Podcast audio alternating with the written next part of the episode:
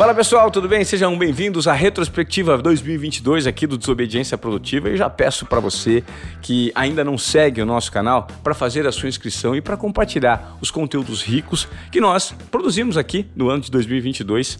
E dessa vez nós selecionamos dois craques do mundo digital que fazem muita diferença na vida das pessoas. Um é especialista em finanças, o outro foi alguém que construiu a carreira do nada, lá de baixo e que hoje é um grande motivador, é um cérebro que faz a diferença na vida de muitas pessoas. Geraldo Rufino. Estou falando de Geraldo Rufino e também no especialista em finanças Gustavo Cerbasi. Nós selecionamos trechos incríveis das entrevistas que os dois deram ao Desobediência Produtiva esse ano e vamos gerar para vocês agora.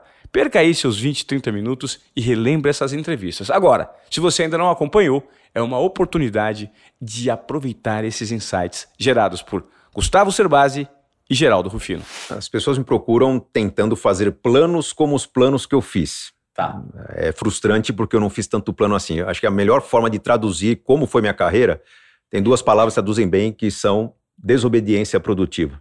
É o nome desse nosso papo aqui. Por quê? É, eu comecei minha carreira em finanças como consultor, convidado para um time de consultoria, porque eu escrevia bem, não porque eu era especialista em finanças, mas eles precisavam de um texto, de um laudo bem preparado.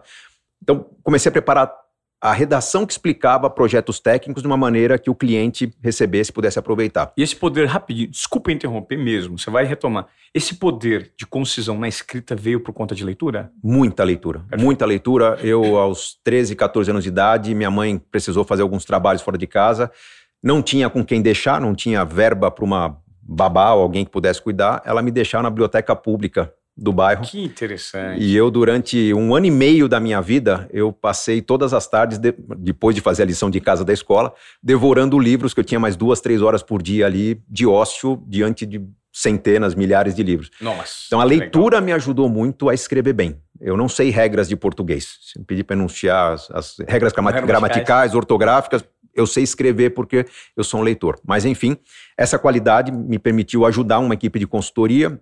Um outro projeto diferente, eu acabei cobrindo um professor que não, não esteve presente no projeto, fui bem avaliado. Sendo bem avaliado, eu assumi matérias, disciplinas que os professores normalmente não queriam assumir. Pensa num professor jovem, aquela disciplina que é dada numa sexta-feira à noite, a contabilidade básica, a estatística básica, todo professor foge daquilo. Eu comecei a ter bons resultados, é, reconhecimento dos alunos nesse tipo de aula, só que eu sabia que eram matérias difíceis, então comecei a incluir pílulas de educação financeira pessoal, do tipo, olha, você está aprendendo sobre contabilidade? Eu sei que você não vai aplicar na vida da sua empresa, não é sua área. Você é advogado, secretária, marketing, enfim, mas na sua vida pessoal você pode aplicar. Vamos aprender a melhorar o imposto de renda. Esse próprio processo, que era já era uma desobediência, eu saí do roteiro tradicional da aula, me levou ao convite para montar uma aula específica sobre o assunto. Nessa aula eu montei uma apostila, tive a felicidade nessa aula, num MBA, um dos alunos ser editor, dono de uma editora, e ele me convidou a escrever o primeiro livro. Fiz o primeiro livro com carinho, por orientação desse editor, que fosse um livro, uma linguagem, uma linguagem acessível, de autoajuda.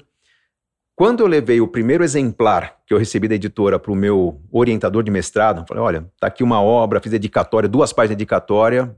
Eu lembro que ele olhava, folhava, foi e voltou durante uns três minutos em silêncio, que me deram uma agonia danada. E aí ele perguntou: Você vai publicar isso? Eu falei, não, eu estou publicando, está chegando hoje às livrarias. Ele falou, dá para recolher? Eu falei, não entendi. Ele falou, pô, isso aqui é autoajuda, você é um mestrando. Eu falei, não, mas o, o meu objetivo, eu sei, eu tenho consciência do meu conhecimento, mas as pessoas pagam bem para assistir minha aula no MBA, essas pessoas se sentem recompensadas, mesmo podendo pagar bem. Eu imagino que se eu levar meu livro uma linguagem popular, para quem não pode pagar por um curso, eu vou transformar mais ainda as vidas. Ele falou: não, não, você não pode fazer isso. Você está fazendo um mestrado, você, você, daqui a pouco está vendo consultoria por centenas de milhares, milhares de reais. Seu conhecimento vale ouro. Você não pode desprezar numa linguagem tão popular quanto essa. Eu falei, não, olha, meu entendimento é que eu não vou atrapalhar esse trabalho, mas eu quero continuar por aqui também. E aí ficou uma situação meio desconfortável, tipo, você está fazendo bobagem com a sua carreira. Num segundo momento, teve um outro convite para eu me tornar empreendedor num projeto fora do país. É, quiseram é, meio que delimitar minha carreira. Não, não, você é acadêmico, tem que ficar aqui. E nessas desobediências do tipo, eu não vou seguir o que todo mundo faz, eu não vou seguir exatamente o roteiro, eu fui sempre tentando encontrar o caminho de onde eu estarei mais leve para trabalhar melhor, onde eu alcançarei mais pessoas. Quando eu voltei da, da minha vida no exterior, morei um tempo no Canadá, eu tinha convites para dar aula, mas também tinha convites para dar palestras, porque o livro começava a fazer sucesso. Palestras eram menos remuneradas na época do que as aulas, mas a plateia era maior. Então bom, se eu posso falar para 200 pessoas numa noite e não para 30, vamos fazer crescer. Então, foi de desobediência em desobediência que eu fui encontrando uma maneira mais produtiva de levar meu conteúdo a mais pessoas. Pra você ter uma ideia, Ivan, e você conhece muito bem, porque você está no mundo da mídia, eu cheguei a travar minha agenda num semestre, nos primeiros semestres, para ter espaço livre para atender imprensa. Quando o livro começava a fazer sucesso, eu falei, bom, vamos pedir uma entrevista, vamos pedir para ir para a TV, para o rádio. Eu, com a agenda cheia de aula, não consigo atender. Claro. Então, trava. Não sei se vai ter entrevista ou não, mas deixa eu tirar duas manhãs por semana para atender TV e rádio. Que legal. Que planejamento, hein, foi, meu? Foi assim que eu comecei a. Pô, fui chamado para um programa, uma emissora. Então, tinha lá meus 15 minutinhos de fama. Eu não só entregava meu conteúdo, como depois nos bastidores falava: olha, dá para falar muito mais sobre o assunto. Se você quiser, eu monto umas seis, oito pautas sobre temas que desdobram desse, que vão ser muito bons para o seu público. E aí começaram a vir os convites para presença mais constante na, na TV ou no rádio. Com isso, as pessoas passaram a ouvir mais meu conteúdo, com isso, mais pessoas passaram a comprar o livro, os livros. Livros criticados me fizeram escrever outros livros que respondessem aquilo que os primeiros livros não escreviam, e aí veio essa sequência de mais de 3 milhões de livros vendidos aí com todos os títulos que eu tenho.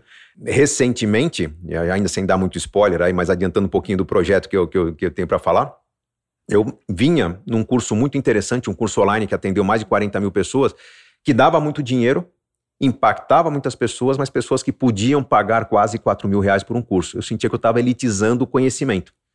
É, eu abri mão desse curso, abri mão do, do faturamento que ele me trazia para entrar num projeto que eu tenho certeza me permite alcançar mais pessoas através da gratuidade, é, é dar ferramentas sem custo para os brasileiros conseguirem sair das dívidas, conseguirem começar a investir, porque a gente tem no Brasil, Moré, uma condição de serviços financeiros que nenhum outro país do mundo oferece. É inexplicável que a gente tenha ainda dois em cada três adultos devedores no Brasil. É inexplicável que apenas 1% dos adultos produtivos no Brasil tenham a certeza de alcançar independência financeira no fim da sua vida, de, de ter uma vida em equilíbrio, não ter é, restrição financeira. Apenas 1%. Esse dado não é meu, não é de bancos, é do Banco Mundial, um estudo feito no Brasil. Então tem muito a ser feito, apesar dos meus 22 anos de carreira nessa área. Então a ideia é tentar democratizar. O que, que você recebe de retorno Quais foram os mais impactantes que você recebeu de pessoas que você transformou? Né? E, e qual era a principal dor? Bom, vamos lá. Primeiro, a principal dor geralmente é, é dúvidas em relação a uma grande mudança na vida. É, eu, transições de vida. Transições de vida. De cabeça, é, né? Desde, puxa, estou trabalhando demais, eu sei que eu preciso parar, não sei como, até situações do tipo, estou devendo e eu quero apresentar à minha família uma proposta de mudança e não sei como. Ou, situações tipo, Bom, me separei e estou tentando manter um estilo de vida que eu não consigo. Então, são situações de grande dor, é, que é, é são pessoas que sabem que tem que mudar e não sabem exatamente como justificar para si mesmas, para a sociedade, essa mudança. Assim, são, são todos os dias dezenas de depoimentos que me chegam, principalmente pelos comentários diretos das redes sociais, mas os mais impactantes normalmente são de famílias que salvaram casamento, ou que salvaram negócios, ou que é, deixaram para trás uma vida de status para buscar uma vida de mais equilíbrio. Às vezes não é sumir da sociedade, não é morar no mato, mas é, cara, se eu sair de uma casa que hoje está sufocando minha família, né? pensa aquela situação que a pessoa comprou um apartamento muito grande, uma casa muito espaçosa e está no limite para pagar a decoração e mal consegue trazer os amigos para casa porque a coisa não flui, ou se consegue trazer os amigos, a pessoa não consegue pagar um plano de saúde, não consegue viajar todos os anos, ela se sente pagando contas. Ah, cara, faz o seguinte, reduz o padrão da sua vida em 20% reduz o custo fixo em 20%. Vamos ter um plano para viajar todos os anos, vamos ter um plano para sua filha fazer um intercâmbio daqui a três anos, vamos ter um plano para a faculdade, para a independência financeira. Quando você desce um degrau e você inclui muitos planos, você inclui muitas celebrações na vida das pessoas. Então, eu não destacaria um ou outro caso, mas o que eu tenho de reconhecimento diário é de pessoas que falam, cara, a vida ficou tão mais leve por um ajuste, por um detalhe, mas eu destacaria, assim, eu falei que não ia destacar, mas dá para destacar o, o, conjunto dos meus alunos que passaram pelo começo da pandemia. Imagine que quem faz um treinamento de finanças pessoais vai ter um investimento mais agressivo, tende a ter mais exposição à renda variável, investimentos em ações, em produtos de maior risco. Lá, começo de 2020, a bolsa vem abaixo. Né? Seis circuit breakers lá, para quem não sabe, a bolsa quando para de negociar porque está tá perdendo muito. E meus alunos perderam dinheiro. Pelo menos é o que percebiam no extrato bancário. O que eu percebi naquele momento foi não um sentimento de medo, pânico ou dúvida do que fazer, mas sim de gratidão. Ô, professor, funciona direitinho como foi explicado. Por quê? Quando a vida tem um planejamento, os seus projetos de longo prazo estão mais associados à renda variável, os de curto prazo associados à renda fixa, a produtos mais previsíveis. Quando a bolsa vem abaixo, você percebe que os projetos de longo prazo deixam de acontecer, se tornam inviáveis. Só que ao mesmo tempo a bolsa fica muito barata. Só que você tem projetos de curto prazo que a pandemia deixaram de acontecer e as pessoas estão cancelando viagens, estão cancelando algum curso que eu fazer, tem o tal do lockdown e aquela verba disponível permitiu a todas as famílias estruturarem um home office, estruturarem um negócio que precisava, pá, eu preciso de isolamento acústico, preciso de, um, de uma adaptação, comprar um equipamento. É, então, o que foi um peso para muitas famílias, para quem tinha um certo planejamento, foi uma situação de leveza.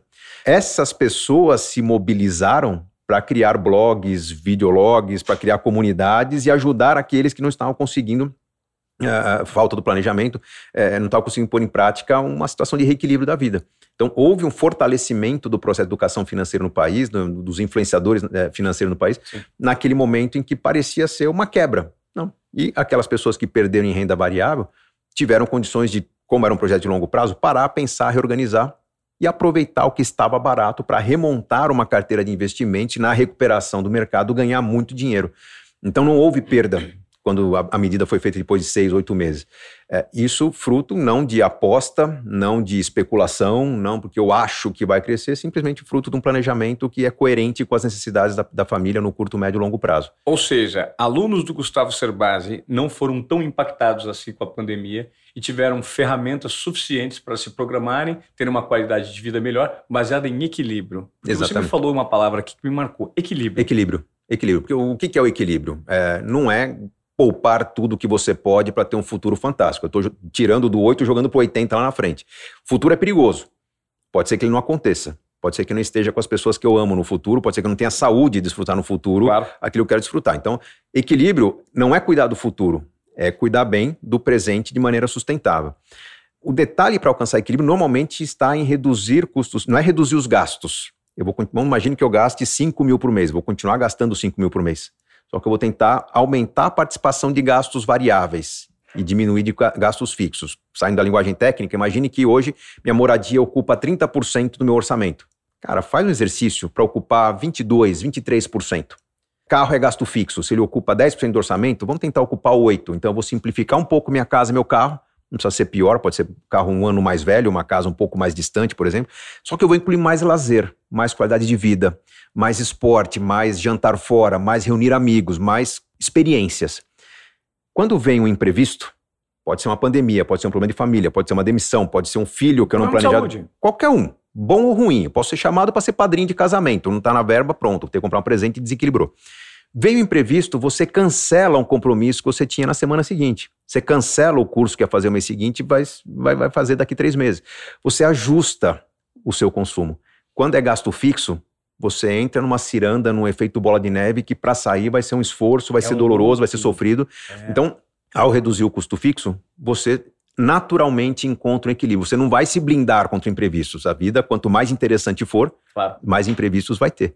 Só que se você está preparado para abraçar esses imprevistos, tem uma pequena reserva, tem o que, o que cortar no orçamento, os imprevistos são aquela dor leve do curto prazo, e daqui a pouco tempo é a celebração de, puxa, reencontramos o equilíbrio.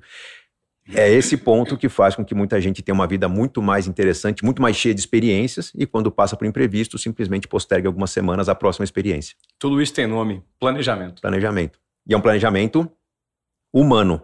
Estamos falando de sentimentos, de recompensas, de fazer o que eu gosto. Não é o planejamento pensando só no futuro, né? jogando para amanhã qualquer conquista, que é o, é o, erro que muita gente comete também. Sabe como é que eu lido com a rede social? É muito complicado. É, eu, eu, sempre entendo, ah, o, o Geraldo é mestre, é, é visionário, é brilhante. Gente, todo mundo é brilhante. Todo mundo é visionário. Assim, é como é que você está usando o grau de inteligência que você tem, porque ninguém é mais inteligente que ninguém. Como é que você está se abastecendo que tipo de energia você está absorvendo para compartilhar, para viver, para consumir.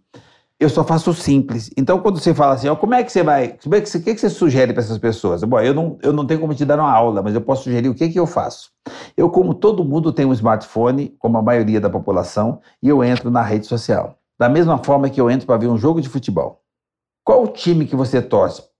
Seleção brasileira. Que aí não tem erro, tá? Quando eu torço, todo mundo torce. Eu não crio adversário, todo mundo torce. A maioria torce quando eu torço. Bom, só que naquele dia o time está os penetas, os caras ganham uma nota, cai só de, de, do vento bater, e você fica ali assistindo, e aí a seleção toma um gol e tal. Então, o controlinho tá do lado, eu desliga a TV. Quando eu vou para rede social, gente, eu não sofro, tá?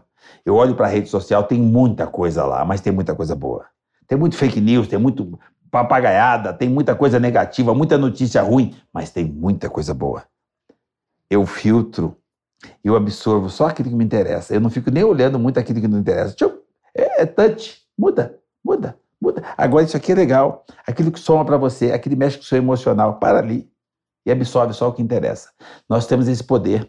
Eu só absorvo o que me interessa. Agora, só ter uma ideia até onde isso pode ir, o poder que você tem, eu exerço esse poder que eu tenho. Eu sou apaixonado por mim. então é o seguinte, cara, como é que eu faço isso? É, pandemia, todo mundo apavorado.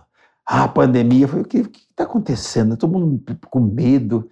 O que, que, é isso? Ninguém sabia o que, que era lá no começo. Aí vai para casa, se isola. Mas ir para casa? Se é vírus, é invisível, ir para casa não vai resolver. Como é que vai fazer? Ninguém vai comer? Como é que vai fazer isso? Não todo mundo precisa se. Mas, cara, não precisa. Só os essenciais. Ah, mas como assim só os essenciais? Ah, o pessoal da saúde. Peraí. O cara da saúde não toma café? Não precisa da copeira? Ele não come? Não precisa da cozinheira? E o lixo, quem tira? Ele não precisa do gari? E quem traz e transporta tudo isso que todo mundo está dizendo que precisa para o mercado? Não é o caminhoneiro? Ele não é essencial? E a família dele que vem junto não é essencial? Cara, eu vendo peça de caminhão, eu sou essencial, tá? Eu vou trabalhar. E vou trazer meu time. Como é que traz o time? Eu falei para um, um, amigo nosso que tem poder político, falei assim, eu vou trabalhar, tá? Rufino, não, não você não, você precisa ser o exemplo. Eu falei assim, então eu vou ser o exemplo que vai trabalhar, tá? Ele falou assim, como assim? Então não me conte, eu falei, eu tô contando. O que, que, você vai fazer? Eu falei assim, eu vou, eu vou abrir de manhã, eu vou dar café da manhã e almoço para os caminhoneiros que estão com a família na bolé e não sabem nem para onde ir.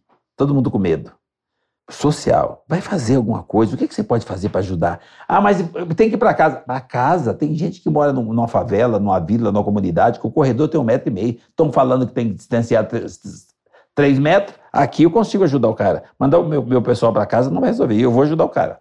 Chamei o time e falei: Ó, oh, gente, é o seguinte: ninguém sabe o que está acontecendo. Então, enquanto ninguém sabe o que está acontecendo, vamos fazer o seguinte: vamos vir para cá, que aqui a gente cuida de todo mundo, que aqui tem recurso, tem, tem estrutura. E aí a gente não vai demitir ninguém, fique em paz, tá? Estou vendo que não tem movimento. E não vamos baixar salário também, né? O recurso que a gente tem, não vamos cuidar do time, tá? Eles levaram essa notícia para casa, a família fica aí, vai trabalhar. Autoestima, imunidade alta, internado, ninguém. ninguém. Caminhoneiro atende um, atende o outro, para poder abastecer, para poder ajudar, para poder atender a família que estava transportando as nossas necessidades. Primeiro mês, atendemos tanta gente que começamos a vender peça e crescemos 39% na pandemia. Nossa. O que que você pode fazer? Absorve o positivo. A, a, toda vez que você liga uma, uma, uma TV, a hora que você vai para o noticiário, gente, 70% é notícia ruim. Filtra. Absorve isso não. Se está demais e só tem notícia ruim, guerra, pandemia, mortos, cova, caixão, desliga. E vê o que, que você pode fazer para contribuir. Então, nós fizemos isso e eu faço isso todos os dias. O que, que eu posso fazer para contribuir? E eu sou tão protegido, eu acredito tanto, e essa blindagem funciona em tudo, que eu assim, mas é igual o negócio de rede social, o que, que te interessa, o que, que não te interessa. O que, que eu fiz? Mas você viveu nisso, continuou falando com as pessoas, abraçando? Sim. Mas você não, não pegou Covid? Não. Ah, por quê? Porque eu só pego o que me interessa. Eu faço escolhas. Cara, vai para a rede social e pega só o que te interessa. Você tem escolha. Eu escolhi, eu não peguei nada. E não pego nada, tá? E não é, ah, você. Não, não, é isso que eu acredito. Eu faço todos os protocolos, eu cuido da minha saúde, eu faço a minha alimentação, mas eu tenho acima de tudo aqui, ó, autoestima, fé, proteção natural, eu cuido de mim. Cara, eu, eu tenho. Ah, mas, e, e, mas o vírus é invisível. Deus também é invisível. Você acredita no quê? Então, cara, faça escolhas. Procure escolher melhor para de olhar para o estrume, volta a olhar para o cavalo. Para de olhar para baixo, não fica depressivo, não olha para cima. Acredita. Cara, não tem sentido você parar de sonhar, de acreditar, de ter esperança. Por que estão olhando no retrovisor o Covid-19 se no para-brisa tem Covid-22? Olha o tamanho do retrovisor e olha o tamanho do para-brisa. É para lá que você vai, para de olhar para o retrovisor. Agora apaga o que está lá atrás. Não, não dá para apagar o que está lá atrás. Não tem como passar uma borracha no ontem. Mas dá para você olhar no retrovisor e enxergar os buracos que você já passou, a sua vivência, a sua experiência, o seu aprendizado, as curvas que você tomou. Cara, as pedras que você teve que desviar. Então, aprendeu, não aprendeu? Agora olha no para-brisa e não repete o mesmo erro. E com certeza você vai atingir o seu propósito. Eu faço isso no meu dia a dia. Sabe o que eu preciso? Para continuar e crescer nesse, nesse, nesse ritmo, hum. crescer principalmente como pessoa e ir para o novo normal, que eu já vivo o novo normal, que é um ser humano melhor, eu preciso que o dia comece amanhã de novo. É só isso. Só isso. E, e, todo dia nos dá uma possibilidade de mais um recomeço, de mais uma transformação na vida de alguém. Isso é para quem está procurando oportunidade. O cara fala assim, o filho, eu só queria uma oportunidade. Fala para o cara, que está hoje? Que tal agora? Né? Hoje, a melhor oportunidade que tem agora é hoje. Você está aqui. Porque se você não estiver aqui, nada serve. Então, se você está aqui, agora você tem uma oportunidade de olhar para cima e perceber que tem luz em cima. Se foi para o fundo do poço, olha para cima e lembra o seguinte: quem cava poço é você. Ninguém te empurra no poço. Você cava o poço. Por que, que tem pessoas que não saem do poço? Porque não reconhece, fica esperando achar quem empurrou. O cara não se apresenta e você fica no fundo do poço.